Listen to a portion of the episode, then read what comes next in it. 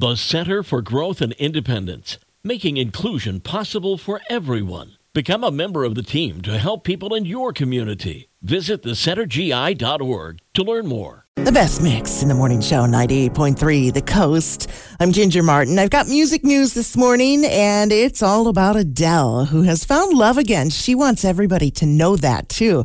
Uh, she's been dating her new boyfriend now, Rich Paul, for over a year, but she recently got the entire audience to sing happy birthday to him at one of her concerts.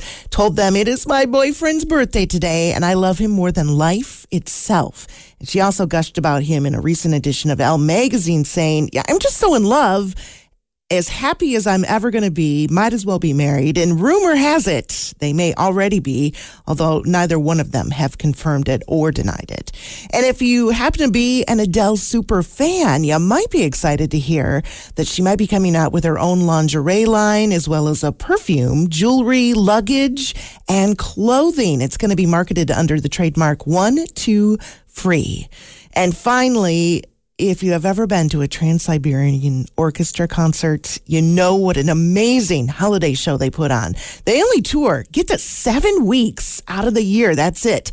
But in that seven weeks last year, they raked in $15.6 million after selling over 223,000 tickets. I may just play some Trans Siberian Orchestra for you this morning after music news on 98.3 The Coast.